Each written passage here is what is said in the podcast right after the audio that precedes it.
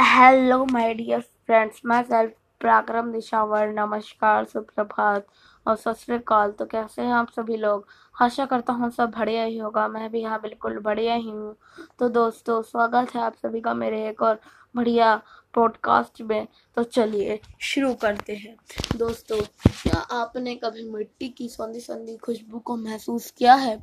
क्या आपने कभी अपने हाथों से कोई बीज बोया है और उसे भरते हुए देखा है? यदि हाँ तो फिर ज़रूर धरती के परोपकार वह प्रहित की भावना को भी ज़रूर समझा होगा। दोस्तों, आज मैं आपको पंथ जी की ऐसी कविता के विषय में बताऊँगा, जो हमें बताती है कि लोभ वश में किया गया कार्य का परिणाम सुखद नहीं होता, बल्कि परोपकार वह प्रहित की भावना से किया गया कार्य सफल होता है। ये कविता है, ये धरती हमें कितना देती है। तो शुरू करते हैं।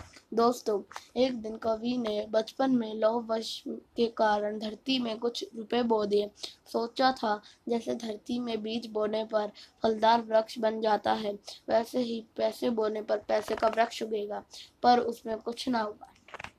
तो पर एक दिन अचानक जब उन्होंने सेम के बीज धरती में बोए और उसमें से छोटी छोटी सेम की फलियाँ निकल आई, तब पंथ जी को धरती का महत्व समझ आया कि हम जैसा बोते हैं, वैसा ही फल पाते हैं।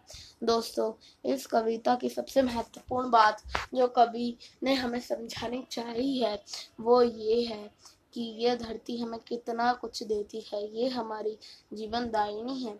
इसलिए हमें इसका संरक्षण करना चाहिए। वास्तव में हमें इस धरती में सच्ची ममता, समानता, श्रम के बीज बोने होंगे, ताकि इससे जो फ़सलें उगे, उससे सारी दिशाएँ प्रफुल्लित हो जाए।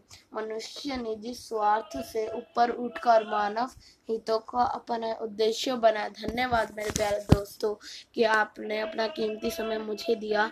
अब ऐसे ही दोबारा मिलते हैं किसी और बढ़िया से ब्रॉडकास्ट में। तब तक के टिल देन